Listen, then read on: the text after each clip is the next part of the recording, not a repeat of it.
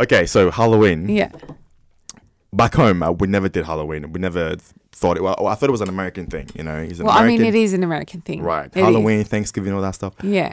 So I, you know, I think I only sort of saw what it was until I came to Australia, and then I was like, oh, so it's actually done here as well, like Halloween dressing up.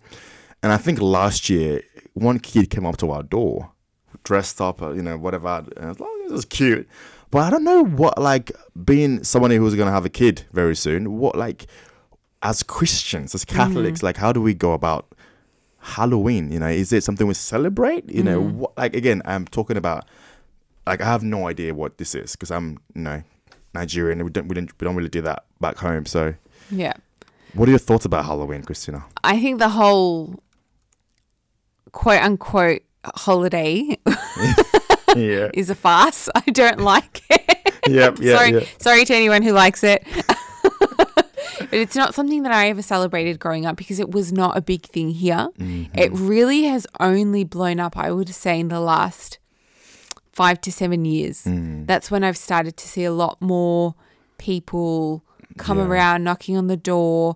Don't get me wrong, people would come and knock on our door when I was young, Mm, mm. but not to the extent yeah, of what it is now and Yeah. like people actually dressing up and like you're driving or you're walking and you see people Yeah, yeah, yeah. dressed up and I'm like when did this Came out happen? and full with like skulls and yeah. I'm like what is going on? I mean it's nice to see the decorations I suppose, but it was always a Christian holiday.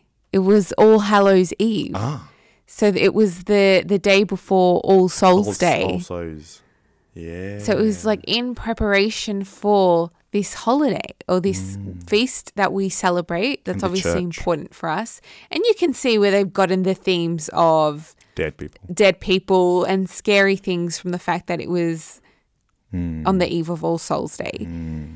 And so I think we should celebrate it as we celebrate all other Christian Mm. feasts and and lead ups to feasts with prayer. Uh, I don't see any issue or harm in with in, in coming together with your family and and doing something if you want to, but to allow your children to go out, and especially unsupervised. Maybe it's different if you're supervising and going with them, but I know and I've heard of stories in the US where it's a great day, it's a great night to kidnap kids. so I Yeah, would Yeah. just not leave my kid alone. yeah, And I probably wouldn't even want to incentivize them to do it. yeah, But, you know, each to their own. It's not a bad thing to do, I suppose, if you're with them. Mm. But yeah. And w- when you talk about like.